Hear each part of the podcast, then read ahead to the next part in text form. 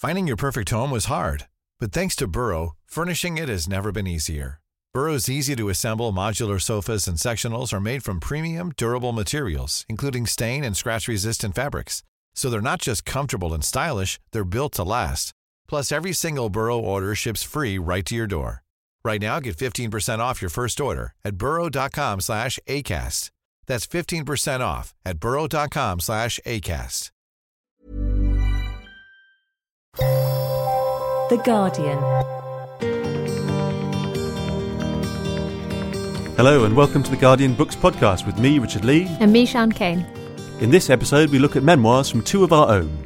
Guardian columnist Rhik Samadder discusses I Never Said I Loved You, which brings the humour Guardian readers would expect to an account of his struggles with a history of depression, eating disorders, self harm, and even sexual abuse. And the Observer art critic Laura Cumming has been examining family photographs to get to the bottom of a mysterious incident when her mother was kidnapped from a beach in Lincolnshire. But first,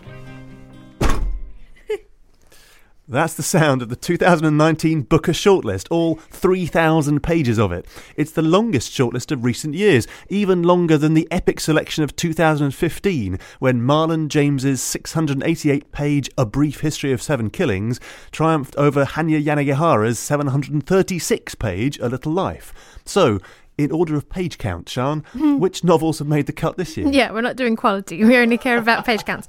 So, the shortest book uh, this year is Elif Shafak's 10 minutes, 38 seconds in This Strange World, which is only 320 pages. Only. Yeah, and then uh, Quichotte by Salman Rushdie at 416 pages. The Testaments by Margaret Atwood, 419. Girl, Woman, Other by Bernardine Evaristo is 464. An Orchestra of Minorities by Chigozie Obioma is 528. And at a whopping 1,020 pages, Lucy Ellmann's Ducks Newburyport. But the book everyone is talking about is Margaret Atwood's The Testaments, which was only supposed to be published today. But then what happened, Sean? Yeah, so um, obviously this is the big book event of the year. It was under a heavy embargo for the 10th of September. As has been revealed, the publisher and the Booker judges have been under quite regular hacking attempts to try and get copies of the manuscript before it came out. And so the book has been under really heavy security. So bookshops that have received stock before the 10th of September were asked to keep it in a safe place, not to take photos of the boxes. It's kind of Harry Um, Potter esque. It's, it? it's Harry Potter level, you know. Also, we have an extract that ran in Guardian Review, and so we had a lot of security around that as well. Definitely wasn't handled like a regular piece of journalism. There were a lot of people involved. And then uh, Amazon sent 800 copies out early. There you go. So- Here's your book. that kind of messed with everyone's schedule a bit. So the, the embargo for the world is still 10th of September, which is of course today when the podcast is going out, but it is certainly not the case that everyone's getting it at the same time and this has caused quite a lot of angst because uh, in in normal circumstances if a bookshop was to do that and let a few copies go of a heavily embargoed book. What protocol usually is is that the publisher would then deny them access to shipments for future books on publication day, so they miss out on the first day sales because first day sales can be quite important. With Amazon, you can't really do that. They're sort of too big to punish. So Amazon's come out with a very contrite statement saying, "We're very sorry. It was a technical error." Technical error. Peng- Not our fault, Gov. Penguin Random House called it retailer error. You know, regardless, 800 people in in America had the books before a week before everyone else did. So I, I don't think it really detracts from it. I think it kind of adds to the drama of the whole thing. And certainly, we don't get books that often that people are so excited about that this is actually an issue. Yeah, I mean, it's clearly much anticipated. What's it Yeah. like? Well, yeah, so I've I've read it, which is very cool. So I was sent my copy a little bit earlier than expected because of what happened with Amazon. I don't want to ruin it for anyone, so don't sort of worry about me spoiling anything. I'm just going to say I really enjoyed it. I think the pacing is great. There have been cases with Atwood in the recent years um, where she's got this brilliant mind for sort of picking apart things in our world and putting them in versions of her own world. Her world building is sort of second to none, really, I think. And the problem has been, I think, traditionally in some of her other books, that when she has been world building and trying to examine situations in our world, she hasn't had the necessary consistency of detail there to really build a world that felt truly detailed and real and applicable to our own. That it sort of veered into a speculative then Didn't feel applicable grounded enough. you mean? applicable to our reality. Yeah. She has this sort of tendency to create technologies and create medicines and create all sorts of things for her books. And sometimes these are successful and sometimes they're a little bit clumsy. I would say with the Testaments that she is building upon a world that she has obviously been thinking about for about 30 years. Obviously, Handmaid's Tale came out in 86. And the, why The Handmaid's Tale worked was because her world building was rooted in a social hierarchy that she had built. And it was a fabulous social hierarchy because you can live on in our world and understand it. You can see the realities of it, but also it's slightly heightened. It's just that little tweak to the left. It, it's our world, but you know, skewed. She's still got that, and she hasn't got the clumsiness that has existed in some of her other books uh, So- over the last ten years. So it's a worthy successor to The Handmaid's Tale. Do you think it'd be a worthy Yes. winner as well? I'm not entirely sure about that. I think it is an achievement. I think it's really pleasing that it is as good as it is. And I think she's saying a lot about our world now. And one that measures up to The Handmaid's Tale as as was. Uh, yeah, exactly. And but I, I don't necessarily think it's the perfect book, even whether it's the best written book on that shortlist or even if it's the greatest achievement on that shortlist. I'm saying all this with reservation because I'm still getting through two of them. And when I say getting through, you know that one of them is Lucy Ellmann's Ducks Newburyport, which is hefty to say the least. But the achievement of that book, of the Lucy Ellmann book, is remarkable. I'm astounded that I'm reading it, quite frankly. If anyone knows how many times I've given up on Ulysses, I'm enjoying this book is a real delight for me. Uh, So Ducks is at the moment is the one in the lead. Uh, Yeah, and I haven't even finished it, but I I'm kind of amazed by it while I'm reading it. And with the Atwood, I was entertained and excited and moved by it, but I'm kind of more excited about the possibilities of the Ellmann. Well, we shall see um, what happens when the winner is announced in October. But for now, from fiction, let's move to non-fiction. Uh, the columnist Rhik Samadder needs no introduction for Guardian readers who've been chuckling for years at his Inspector Gadget series, in which he reviews kitchen appliances including the Lucky Iron Fish, the Rotimatic, and the Ooni Pro Pizza Oven. With trademark humour, Rhik's memoir, I Never Said I Loved You, reveals a whole new side a history of child abuse, self harm, eating disorders, and depression. When he came to the studio, he began with a brief reading. I stare at some turds and think about existence. Sunlight glints off the water that uncoils slowly through this park next to the street where I grew up. In the distance, young people laugh among themselves. A pigeon struts the grass defiantly, while in the water, a duck stands ankle deep, looking at a confusion of twigs, a hurricane survivor surveying the wreckage of his home. I'm not sure if ducks have ankles. How does one survive a life? For some reason, this is the thought that has been pressing itself upon my mind since I made a decision to write about, well, my mind. Specifically, the way it goes wrong. It's not a welcome question. All I want to do is set down how this particular problem feels, the tangible effects it has had, and what has helped. Even that's hardly straightforward, akin to walking face first into thick smoke, hoping the fire will become more clearly visible. A relationship with depression has been the longest, most intimate, and yet opaque I've ever known. It's always been the two of us. A miracle we've stayed together so long. The key to any good relationship is knowing where the other is coming from, but this has always been a great mystery to me. Where does this painted black chicken licking shit come from? Was I born with a black frame of mind, or did I adopt it? Strange thing to be a puzzle to yourself. Rhik had the most marvelous origin story of having gone from working on the phones at The Guardian to being one of the most beloved writers working here, most prominently with his hilarious series of reviews of kitchen gadgets and currently his reviews of wellness experiences.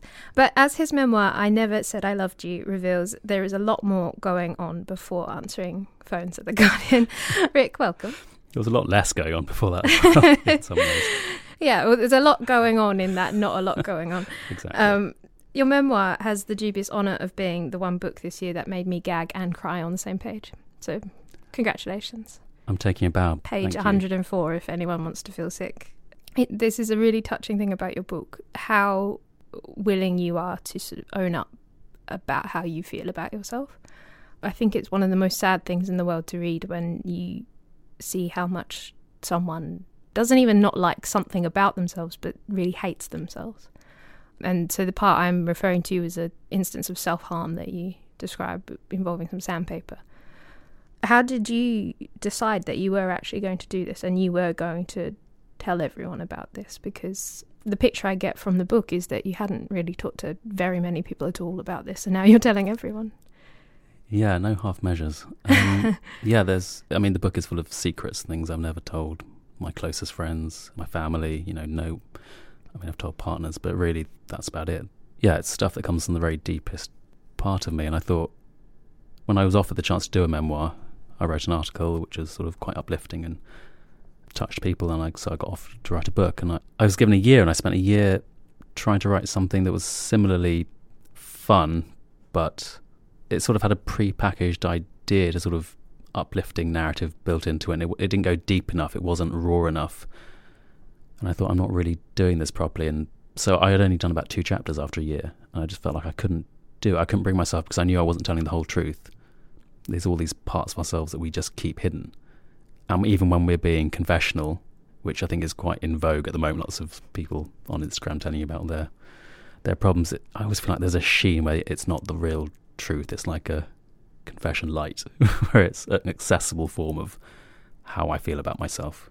And I thought if you have any sort of platform or an opportunity, you know, most people don't have a chance to tell their story. It's a real privilege. I thought, why owe it to be anyone that feels left out of that conversation that, or that feels that their particular depth of an extremity of feelings not being shared or spoken to. I wanted to ally myself with them and, and let them know that, yeah, I'm one of those broken, dirty, ashamed people, and that is still a part of me. You say, you know, there is more than ever in terms of this confessional air to writing that you know whether it's instagram captions or if it's mm. memoirs we do see a lot of memoirs written by young people most often driven by who they are as opposed to their ability to write with topics like this, your book is a really stark reminder of the limitations of language and how hard you must have to work to be able to convey the depths of that feeling. Whereas for most people, it is that they might be right, reaching for the right words, but they're not necessarily getting them. And that's when you're left with that sort of superficial, I'm airing out all my dirty laundry, and it just sort of feels mm. almost self exploitative in a way this kind of made me feel very worried. oh, that's good. Um, I think, yeah, I think there's an inherent prettification to language. Yes. Especially if you know how to use it a bit and actually to go beyond that and acknowledge that there are, you know, I was trying to write about things that can't be contained in language, which is arguably the same as a religious text, if that's not um, a vainglorious thing to say, but it's, it's the ineffable and you're trying to, at some points you have to acknowledge that language falls away, but this is a, a sort of stab at capturing how it falls away and the feeling of that furious blankness underneath language. So when I was writing, I really wanted to put people inside the feeling of depression or anxiety or a panic attack or self harm or or being on the end of racist abuse. You know, I wanted them to feel that rather than just describe it because I thought, yeah, there's a sort of limit to description.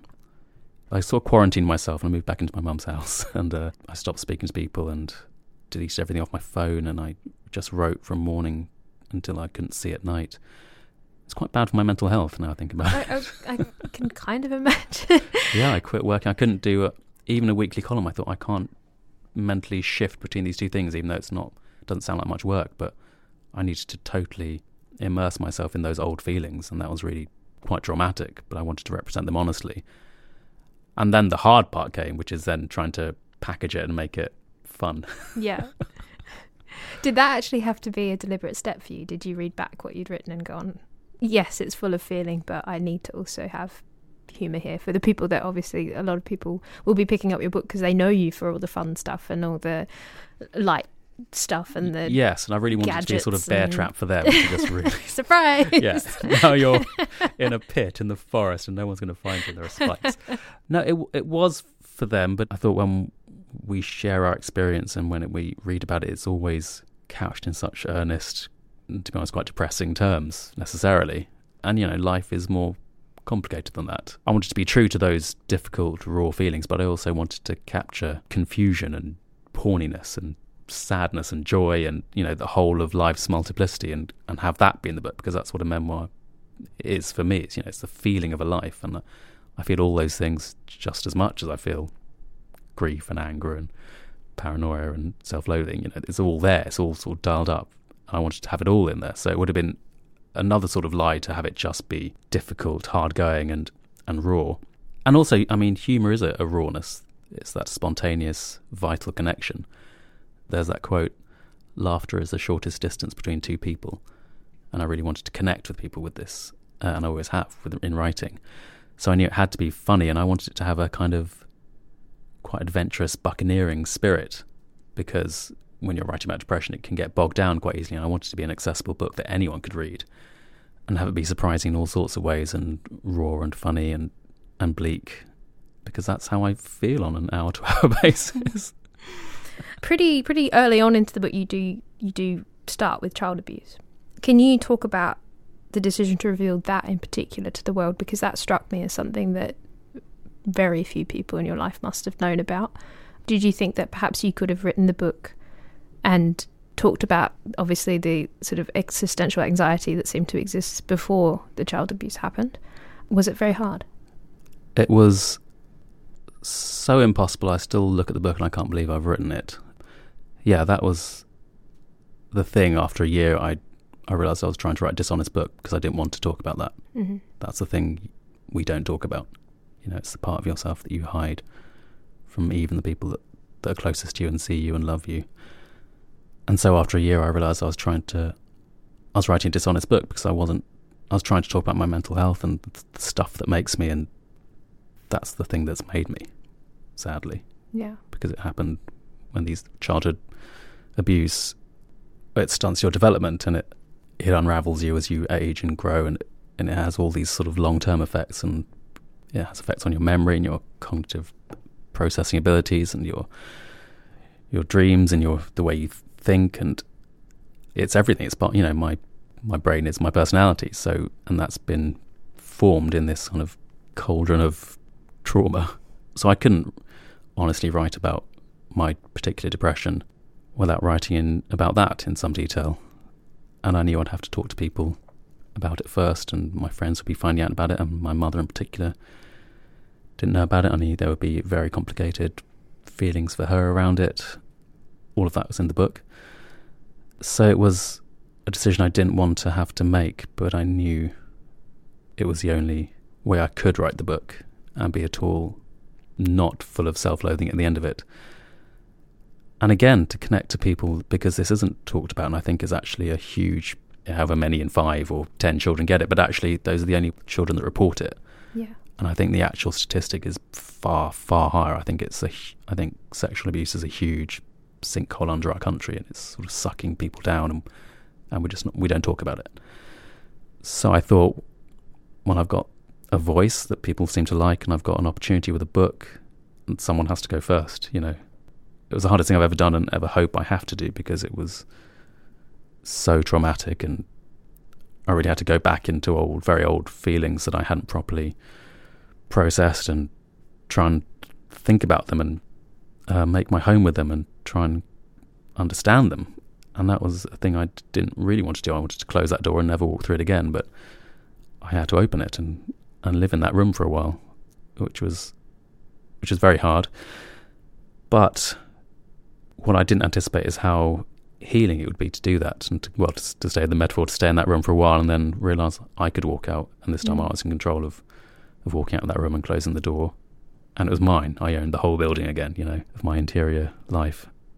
I think it's already touched a few people, and people get in touch that I would never have, have expected to have suffered similar things. And it's a real humbling thing when you realize it's all around you, and people that you think you know, you don't know this central fact about them. It's been really moving to me. So I'm glad I wrote about that. And you talk about actually the power of writing and what it gave you, that you found solace in being able to write things, and you did also call it a divine pretension. um, but it, it is soon after the book. But do you feel changed at all by having written it and the process of having written it? I feel it's aged me. I've been sort of keeping in all this age. now, like I've opened myself, and it's all like the portrait in the attic is just on my face now. Um, I feel like it is slightly too soon, but I did feel a huge grief after I'd finished it, and just this huge hollowing out and emptiness. I mean, there are not everything's in the book. There are things I've kept for myself, but I've given a lot of myself, and it was very tough. And you know, it was very lonely, and I had this two years really of feeling increasingly isolated and desperate and panicked, and it was very alone. And then when a book comes out, everyone gets in touch and says, "Oh, this is brilliant! You must be so proud. You must be really happy." And no, you're a sort of wrung out dishcloth of a man and grief stricken. Yeah. And I think that's sort of a necessary part of it. But you're once again you're totally at odds with every, everyone and sort of hoopla of it. I mean, you can almost map the book on the Kubler Ross model. Like you could say it's sort of denial, then you know anger, and yeah. ends on acceptance. And you are left with the idea that perhaps you are in a much better space, certainly compared to earlier uh, parts of your life. But perhaps at the end of it, that the, the self reflection has been useful in some way. Yes, useful, and I think there's also an end to it, which is good because you can stay in that space too long. But the key there is comparable. I think you're right. It's when you look back, you try and have some perspective by looking back at yourself in previous incarnations. You realize I still struggle with this stuff, and I still think about death all the time, and I still don't particularly like myself. But I, I'm aware I have some abilities, and people like me, and there's all these other things I can focus on now, and those keep me afloat. And before, I didn't really have that surety of myself. I just had the darkness and the self doubt and the the crippling loneliness. so yeah, I'm doing much better now. Rhik Samadder, I Never Said I Loved You is published by Headline, and we'll be back after a short break.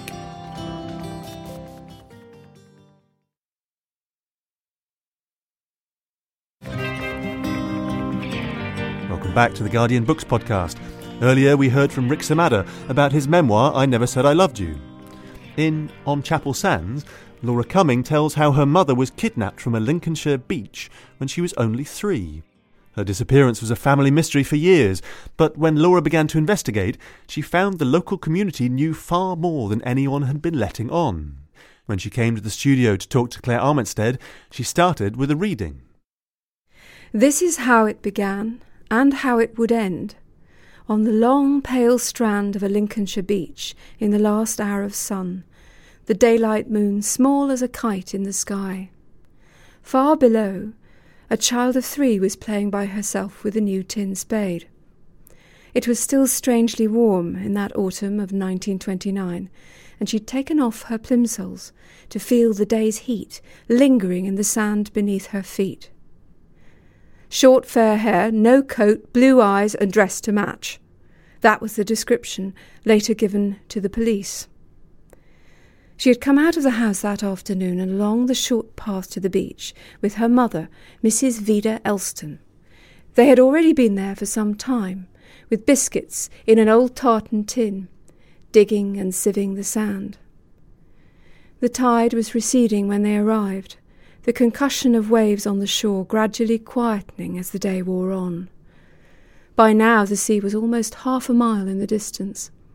In this lull, on their own familiar beach, and so comfortingly close to home, Vida must have let her daughter wander free for a moment, for she did not see what happened next. Someone moved swiftly across the beach and began talking to the little girl someone she perhaps knew because no sounds were heard as they coaxed her away.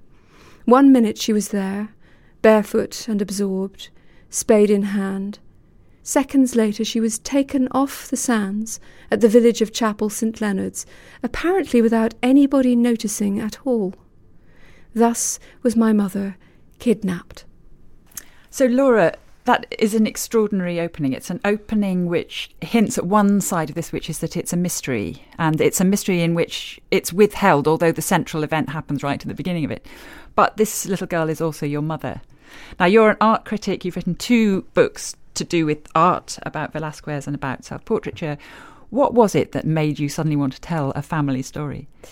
Um, it was because my mother is she was 93 last week and she she is an artist. My father was an artist and as i've said in the book i i've been thinking about this um, strange event that happened on this beach all my life or at least since i ever heard of it which was actually quite late in my mother's life and certainly in mine because she didn't discover she'd been kidnapped until she was 60 years old.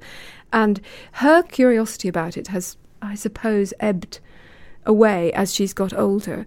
She didn't really know what had happened. She tried to find out, and she wrote about her early years beautifully in a, a, memoir of her own, which is partially extracted throughout the story that I've told. It was a 21st birthday present that she wrote for me. It was what I wanted for my birthday. So as she has got older, her curiosity has arced and, and waned, and I loving her as much as I do, I've always wanted to know really what happened on the beach that day. The reading you asked me very kindly to, to give just now is a picturing. Obviously, I was not there. This is 1929. But I turning it and turning it in my head as anybody does with a puzzle. You picture the scene. Everybody does this with mysteries. But I suppose in my case, I felt that I could look at photographs in the family album and perhaps see more in them than I had before. Um, my mother's looked at them and known them so well, she perhaps doesn't see them so closely. And little tiny clues in these photographs began to make me think that the absolute certainty with which everyone believed they knew who'd kidnapped her that day was wrong. So she went missing for five days. I mean, absolutely hideously traumatic for her mother, but was found alive and well and dressed in a different set of clothes in a house locally. Yes. And obviously, the fact that she was not able to remember this event that also had to have something to do with why it was so local, why it was so mysterious to me. You know, if we knew that somebody had taken her who knew her, perhaps that would make some sense. That's what we all thought had happened. Perhaps it is what happened. If you read the book, you will find it is indeed what had happened. But which person took her and why they took her, all of this seemed very complicated.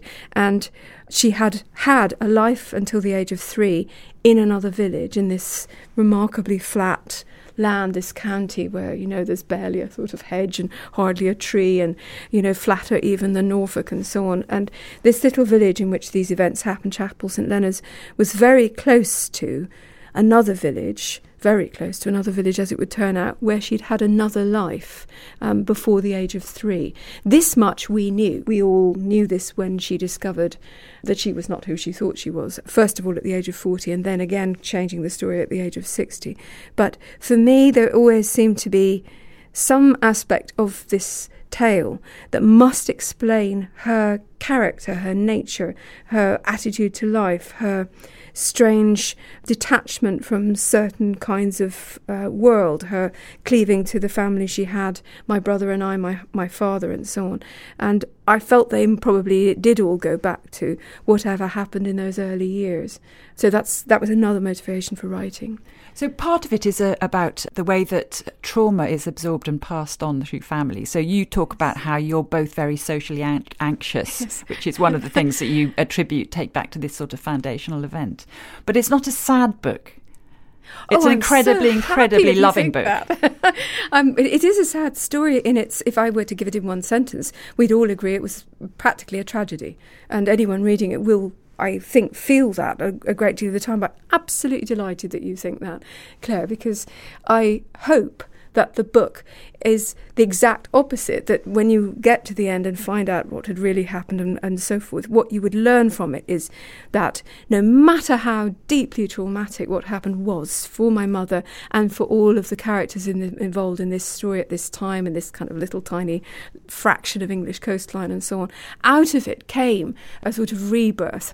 She grew, she departed from um, what was essentially a kind of prison because her, her parents, the mother on the beach that day, Vida, Vida Elston, who will turn out actually I'm not giving everything away here by saying this, to be her adoptive mother, though she doesn't know that until she's quite old. These people lived in this tiny little row of, you know, two up, two down cottages, sort of marooned in a field near the seashore.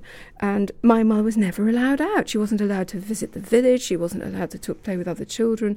There was a swing in the garden which her father had made for her, and only at the sort of zenith point of this swing, uh, as it rose up, could she see over the hedge and look at this kind of of sort of storybook characters coming and going, the shepherds and the cowherds and the dairyman and the butcher and so on, and see another life beyond beyond the hedge. It's clear to anyone listening to this, and certainly to me, that something of this terribly oppressive claustrophobia in which she lived, never allowed out, you know, the curtains shut before dusk falls and so on, must have been to do with this kidnap. They clearly didn't want this ever to happen again. But the lengths to which they went, I think, created in her the social anxiety you mentioned, and certainly a very profound claustrophobia, which she still suffers. She was taken out of school at 16 by her very overprotective father and um, put into work in the local post office. Absolute nightmare. I really, I mean, at that stage, you think, oh my goodness, this is really a, a really sad story. And then along comes this art teacher yes. called Thea. Called uh, Thea, And yes. Thea is the name of your daughter. Yes, I absolutely had to call my daughter after this wonderful woman. Um, so many people, if not all of us just now in this studio and but out there listening to this, so many people have had their lives absolutely turned about by a teacher. Teachers are, you know, they can change your entire existence. And this particular teacher was a woman who um, had seen that my mother could draw brilliantly, but, you know, was stuck behind the glass in this little dark dingy corner of this windowless general stores in the village, which is still standing and still kind of horrifyingly claustrophobic in its own right, double claustrophobia by now, I guess. And she had seen that my, my mother's drawing was was very beautiful, so she managed to winkle her out of this little kind of hamlet and get her to Skegness, past Billy Butlin's along the coastline to Skegness, where she was allowed to do evening classes. So she would, you know, cycle off past the sea, down past Butlins to the class where Thea taught her Thea Downing.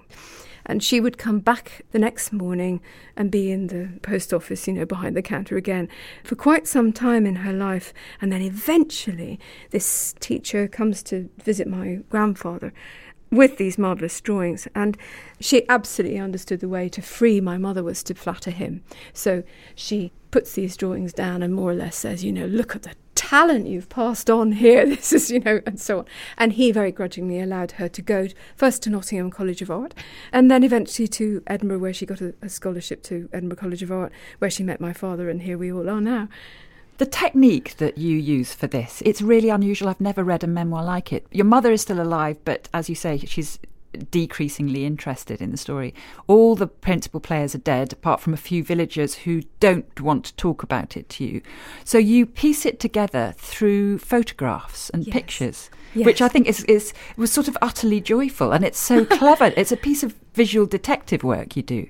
The only thing I had, Claire, really for a very long time was my mother's wonderful tales of her childhood, which all appear in this book as she wrote them. But the kind of illuminated treasury for me was the photograph album which accompanied these pictures. So you can picture, I'm sure, a very small black leather photograph album from the 1930s, you know, with gold lettering, snapshots merrily on the front, a book of doom, frankly, if ever there was one, black pages, you know, the old kind of, you know, transparent corners that you stuck things into the albums. The pictures in the book are not even as big as a credit card. They're box brownie images, black and white, tiny little things. There are only 22 pages in this album. Half of them were empty. And only a very few photographs. And the photographs I had never really thought about this until I tried to work out what had really happened to my mother. And I mean, really, in the sense we all mean it, not just who was on the beach that day, but what really happened in her being. And I looked at these photographs again and again, and she very evidently is being posed in them. And he was a terrific photographer, my, my grandfather. He's the only person allowed the camera. That much became obvious to me quite early on because my mother is there and sometimes her mother is there, but he is never in them. So every photograph implies the photographer. Who's standing here taking the photograph? Always George, beloved with box brownie in hand, and so on. Then I began to think, well, why is Vida his wife, why is she not in them? Why are there no pictures before the age of three? Well, anyone listening to this will have worked that out by now, but I didn't really know. And why did they stop when she's about 13 years old? And why is half of the album empty? Those are not questions we had somehow ever asked of her, and she had never thought about them. But half a tiny album empty is quite a significant thing. There wasn't even a picture of her, you know, when she was going off to university to study art or anything. So I'd look and look and look, and I took what I think now anybody would do, um, which is, you know, you could take a jeweler's loupe or a magnifying glass or something really, really refined and look very closely at these miniature images. And the more I looked at these things, the more I noticed they were beautifully composed. So that told me a lot about my grandfather, who was utterly disparaged as a figure in this story. He was a travelling soap salesman. My mother hated him and changed her name to kind of have no association with him. And she clearly had never thought anything of him except that he was a very cruel figure uh, who had imprisoned her. But the more I looked at the pictures, and I suppose this is where you know my profession comes into this as as an art critic for for the Observer, but but anyone can do this. And this is sort of, I suppose, the campaign of the book is to make people look again at family albums. Very hard to do with, you know, the billions of shots in an iPhone now. But if you look at the narratives, those are books. They're mounted in books in those days, so they are a form of narrative of their own, and you turn the pages, and anyone can do this. Who's not in the picture? Who's taking the photograph? Why is Uncle Ed here when he should be in India? Why are there no members of the family living in the next village in this shot, and so on? And every picture can be questioned and interrogated in that way. And I kind of hope everyone will do this with their own family albums because even a happy story, many things will emerge that way to put a bit of detail into this, one of the pictures, the clue you find in one of these teeny little pictures is that there are tulips in it. Therefore, it must have been at a different time of year to the time of year that in family law it was assumed to have been.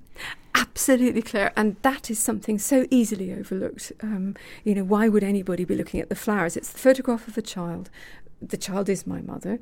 There are copies of this photograph in different places, but all of the people who've ever looked at this photograph have always assumed, as you say, it was a certain year in a certain place. But that's the most simple, basic thing. Um, I think it's something now we would do much more because we look at images much more, I think, than we used to. But the tulips, I for a long time I thought, can they really be tulips? Because it's supposed to be a different, you know, season and so on. And colorization, again, something I think we're all very well. I certainly am very compelled by. I did my own little bit of colorizing, as anyone can. You look at an image; you, it's a very simple thing to do. You look at a black and white image. The sky is this color. The skin is this color. These are two basic basic facts that you always know. If there's grass in the picture, you know that's green. So you make your tonal evaluations from those. And so the more I looked at it, the more I thought, right, so those tulips are blue. No, they can't be blue. They're the same blue as the sky, the same tone as the sky. Could they be the colour of the dress? Are they? No, it looks to me like they're they're more like of a pink. They definitely are tulips. They're not a different flower. There are lilies of the valleys there, and I can see those are those going to be white because there's cloud up and so on. So definitely it is spring, and definitely if it's spring, she's older than they think she is, and she's in a different house. So then, of course, I did do the thing that we do, which is to get in a car and go there and you know find this spot, which was you know, all research is the most delightful thing anyone can do, you know.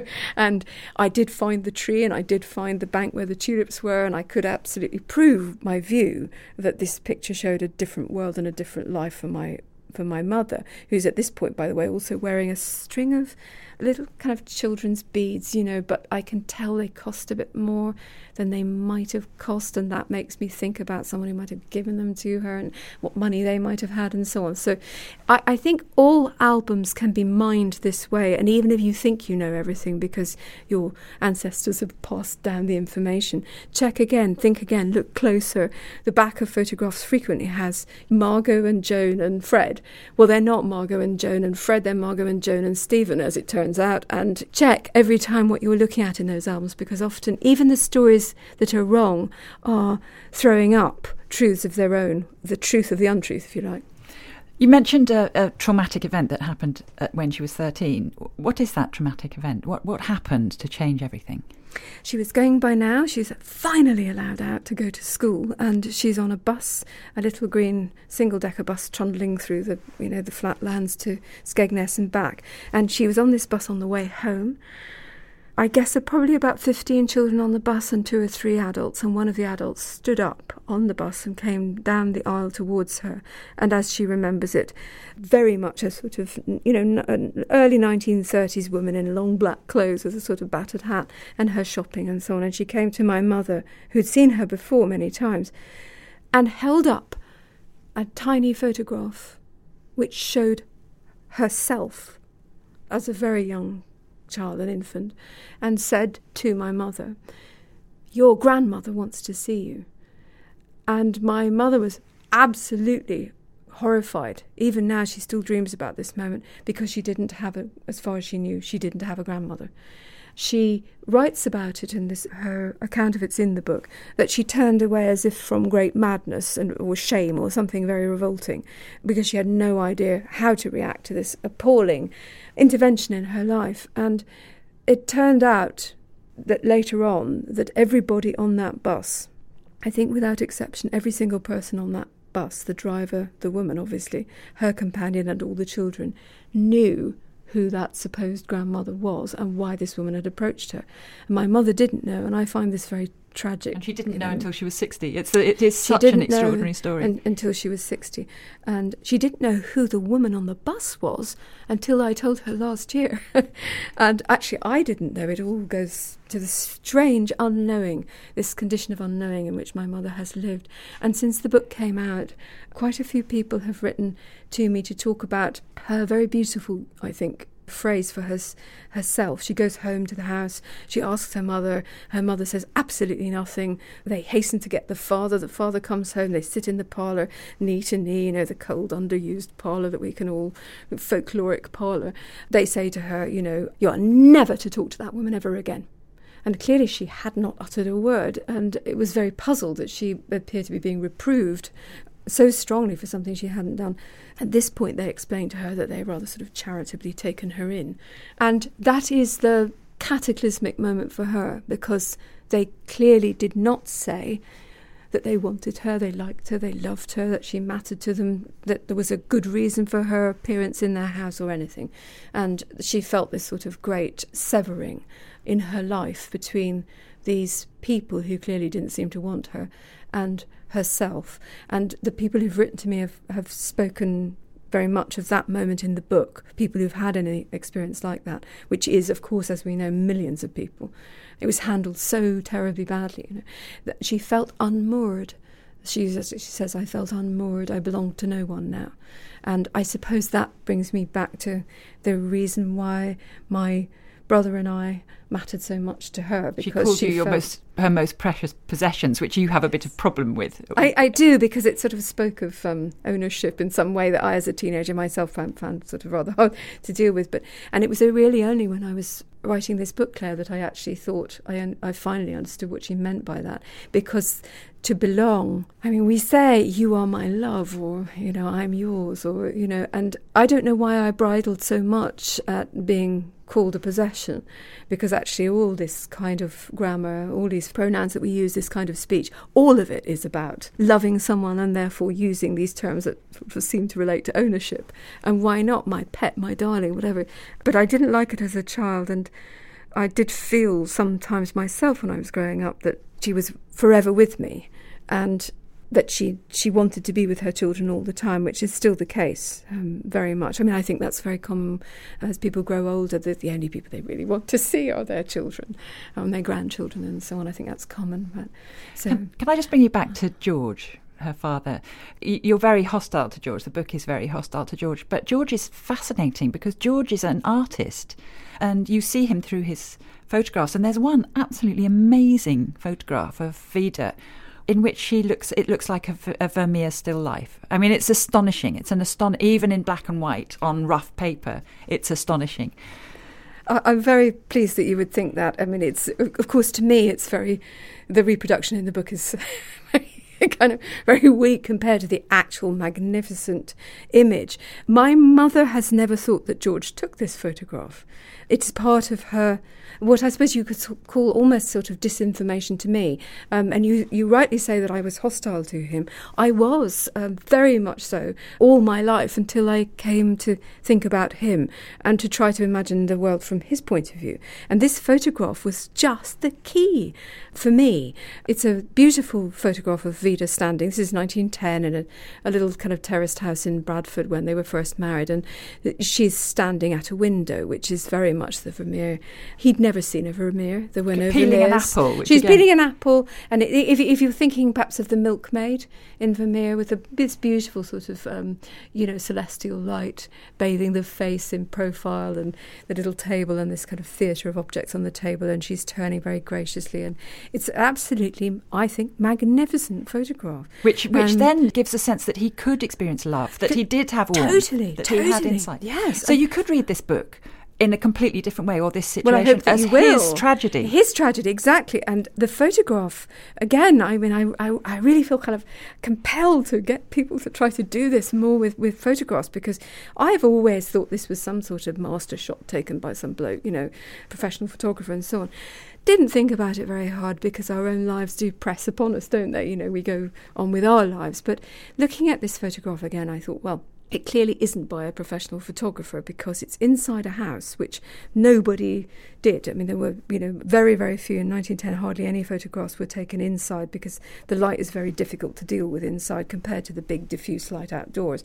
And it's a tiny little poxy little kitchen, you know, with sort of a dripping tap and, you know, kind of peeling wall and just this one little window. But he has made the most fantastic job of um, veiling the light with a bit of muslin, opening doors here and there to, so that he can control the way she looks. And he's opened the door into the unused parlour at the front, and you know he's just standing slightly over the threshold. And I actually did reconstruct it using those things that you know estate agents use, little laser rods. Where if I did a little box version of it, I worked out where he was standing and how he used his camera and what kind of camera it must have been. And then I took it to the V&A, bless them, and asked if I was, you know, kind of going down the right track. And to my great joy. And again, this is something that could happen to anybody's family photographs. They said, This is a masterpiece. Did your, you know, was your grandfather an artist? And of course, I'd been thinking, yes, my grandfather was an artist.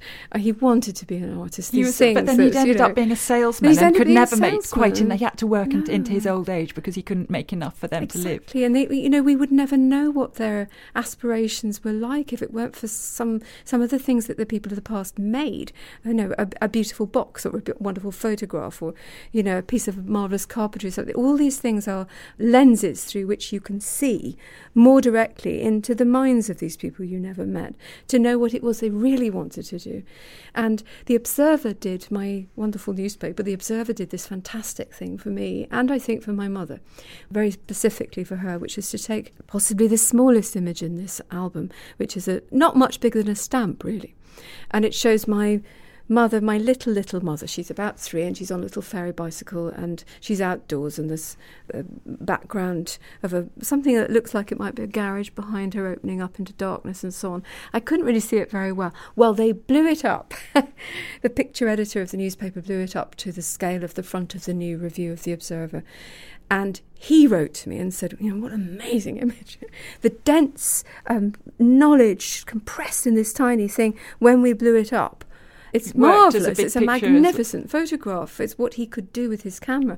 And I showed it to my mother, who, of course, immediately recognized herself and said, "Well, who took that?" You know, well, he did.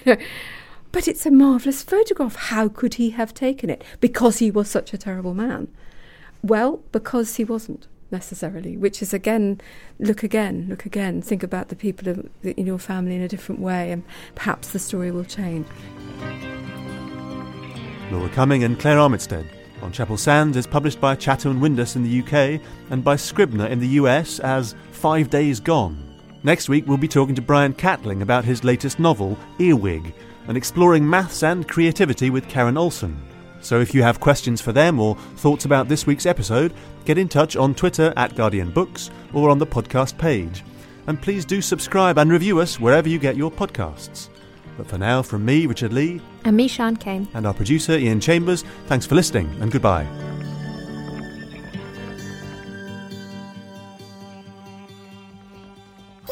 For more great podcasts from The Guardian, just go to theguardian.com slash podcasts.